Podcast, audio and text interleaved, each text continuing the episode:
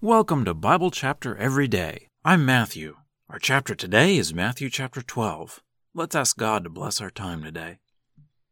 Heavenly Father, as we read about Jesus and what he did, we pray that we would be drawn to him, that even when we find he is not like our preconceived ideas, we would still turn to him and do things his way.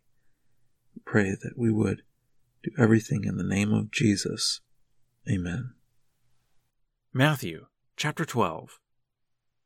At that time, Jesus went through the grain fields on the Sabbath, and his disciples were hungry, and they began to pluck off heads of grain and eat them. But when the Pharisees saw it, they said to him, Behold, your disciples are doing what is not permitted to do on the Sabbath. So he said to them, Have you not read what David did when he was hungry and those with him? How he entered into the house of God and ate the bread of the presentation, which it was not permitted for him or for those with him to eat, but only for the priests. Or have you not read in the law that on the Sabbath the priests in the temple violate the sanctity of the Sabbath and are guiltless? But I tell you that something greater than the temple is here. And if you had known what it means, I want mercy and not sacrifice, you would not have condemned the guiltless. For the Son of Man is Lord of the Sabbath. And going on from there, he came into their synagogue.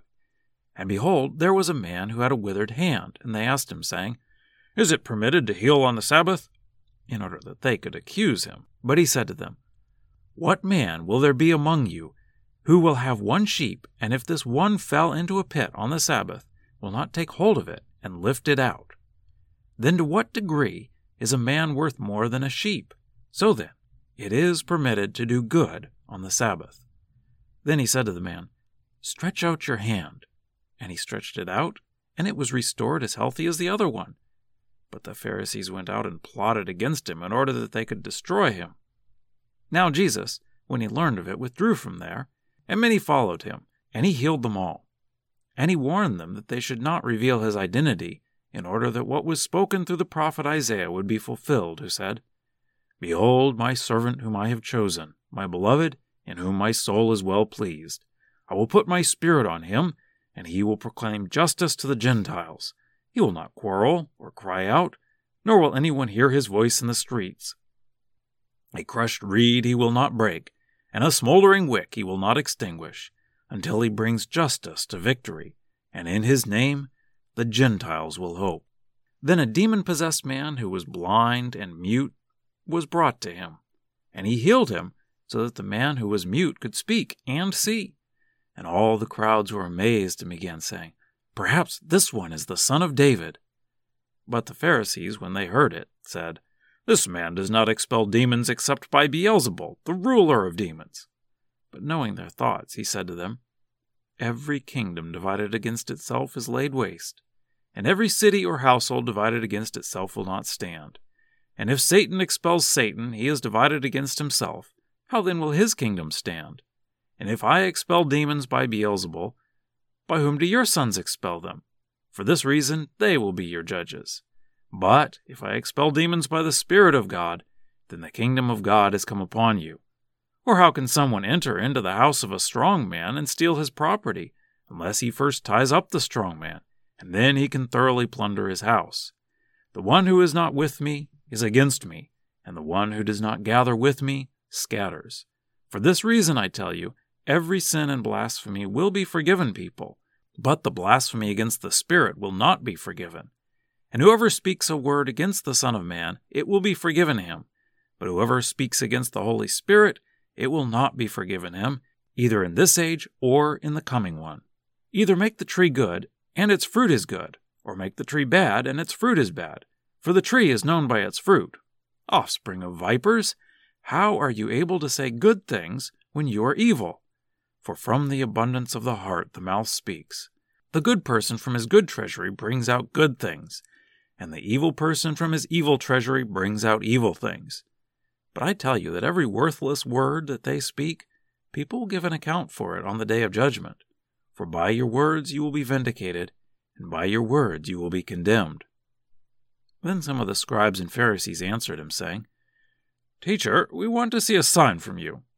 But he answered and said to them, An evil and adulterous generation desires a sign, and no sign will be given to it except the sign of the prophet Jonah. For just as Jonah was in the belly of the huge fish three days and three nights, so the Son of Man will be in the heart of the earth three days and three nights. The people of Nineveh will stand up at the judgment with this generation and condemn it, because they repented at the proclamation of Jonah. And behold, something greater than Jonah is here. The queen of the south will rise up at the judgment with this generation and condemn it, because she came from the ends of the earth to hear the wisdom of Solomon. And behold, something greater than Solomon is here. Now, whenever an unclean spirit has gone out of a person, it travels through waterless places, searching for rest, and does not find it. Then it says, I will return to my house from which I came out. And when it arrives, it finds the house unoccupied and swept and put in order. Then it goes and brings along with itself seven other spirits, more evil than itself, and they go in and live there. And the last state of that person becomes worse than the first. So it will be for this evil generation also. And while he was still speaking to the crowds, behold, his mother and brothers were standing there outside, desiring to speak to him. And someone told him, Behold, your mother and your brothers are standing there outside, desiring to speak to you. But he answered and said to the one who told him, Who is my mother, and who are my brothers? And stretching out his hand toward his disciples, he said, Behold, my mother and my brothers. For whoever does the will of my Father who is in heaven, he is my brother and sister and mother.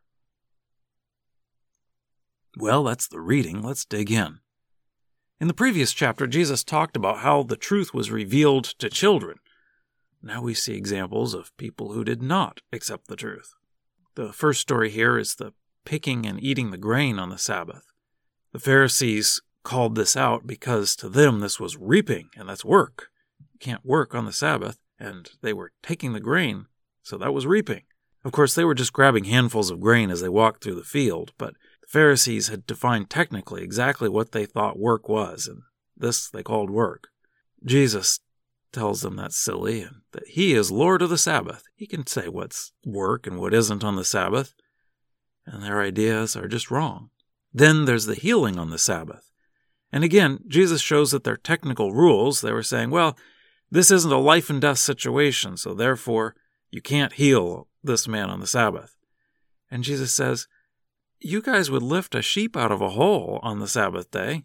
So isn't a person worth a lot more than a sheep? So he exposes their technical rules that they'd come up with as being silly. And then they went out to try to destroy Jesus, so they showed that really they didn't love people. They loved their technical rules, but they didn't love people. There's this quote from Isaiah 42 about how Jesus would not fight. So he is disagreeing with these people, but instead of just staying there and keeping it in their face, he moves on, calms things down a bit. Then we have this story, I assume it happens a bit later, where he casts out this demon. And then the Pharisees say that Jesus did that by the power of, as they call it, Beelzebul, this is just a fancy name they use for Satan. They says the ruler of the demons. So they're talking about Satan. So they're saying that Jesus is on the side of Satan. That's how he has this power. Jesus has several things to say about this. First of all, he says that isn't logical. Why would Satan be casting out these demons? They're working for him. So if Satan is fighting himself, then that's just going to fall apart. We know Satan has a pretty good grasp on power. And he says their children are casting out demons. So these Pharisees who are telling Jesus that he's casting out demons by Beelzebul, their children are casting out demons. And of course, they wouldn't say their children are using Satan. Then Jesus says, by casting out these demons, he's proving that he has overcome, he's defeated Satan. He's stronger than Satan. And then he says, therefore, they are blaspheming the Holy Spirit because it's by the Holy Spirit Jesus is doing these miracles. So they're calling the Holy Spirit Satan. That's a terrible sin. Jesus says every good tree produces good fruit, and the bad tree produces bad fruit. So Jesus is showing he's producing good fruit, so he's a good tree. The Pharisees are showing they're producing bad fruit. They just want to harm Jesus, they want to keep people oppressed because of their silly rules. So they're showing bad fruit, they are bad trees. Then the Pharisees ask for a sign, and Jesus calls them an adulterous generation. Now, I'm sure some of them did commit adultery, but what he's specifically saying here is adultery against God, meaning not serving God wholeheartedly, but having other relationships. Possibly, we could say, their rules were their first love as opposed to God. Maybe money. We can fall into some of these same traps ourselves. So Jesus calls them this. Um, it's very strong, a strong condemnation here, and tells them, You don't get a sign other than the sign of Jonah. And by that he means he's going to rise from the dead after three days, just like Jonah was in the ocean for three days in that fish, the great sea monster. So Jesus will be in the grave for three days, and when he comes out, it will be a sign to them. Kind of their last sign to believe. And he tells this parable about the unclean spirit, about how the person gets some help. The unclean spirit is cast out, but because nothing is filled up in their life, then it just gets worse because the spirit brings back seven other spirits, and seven is the number of completeness. So it's just now they had it bad off before, now it's going to be completely bad. And he says that's what's going to happen to this generation. So, up to this point, it's been mostly the Pharisees who've been giving Jesus a hard time. The Pharisees were the, the religious elites, they were the, the most holy group. Then we have Jesus' mother and brothers.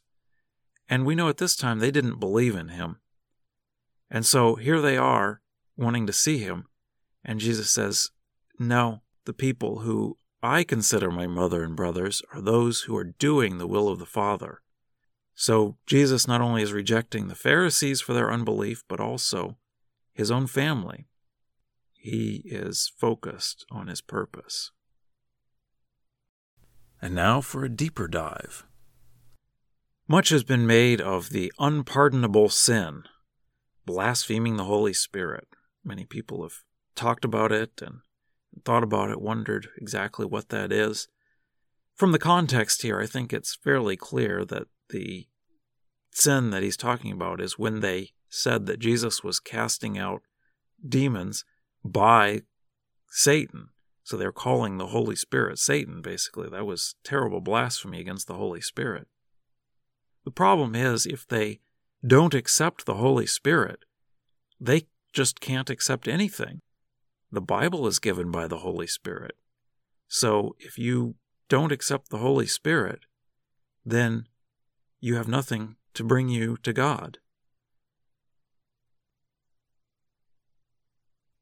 Scripture quotations are from the Lexham English Bible, copyright 2012, Logos Bible Software. Lexham is a registered trademark of Logos Bible Software.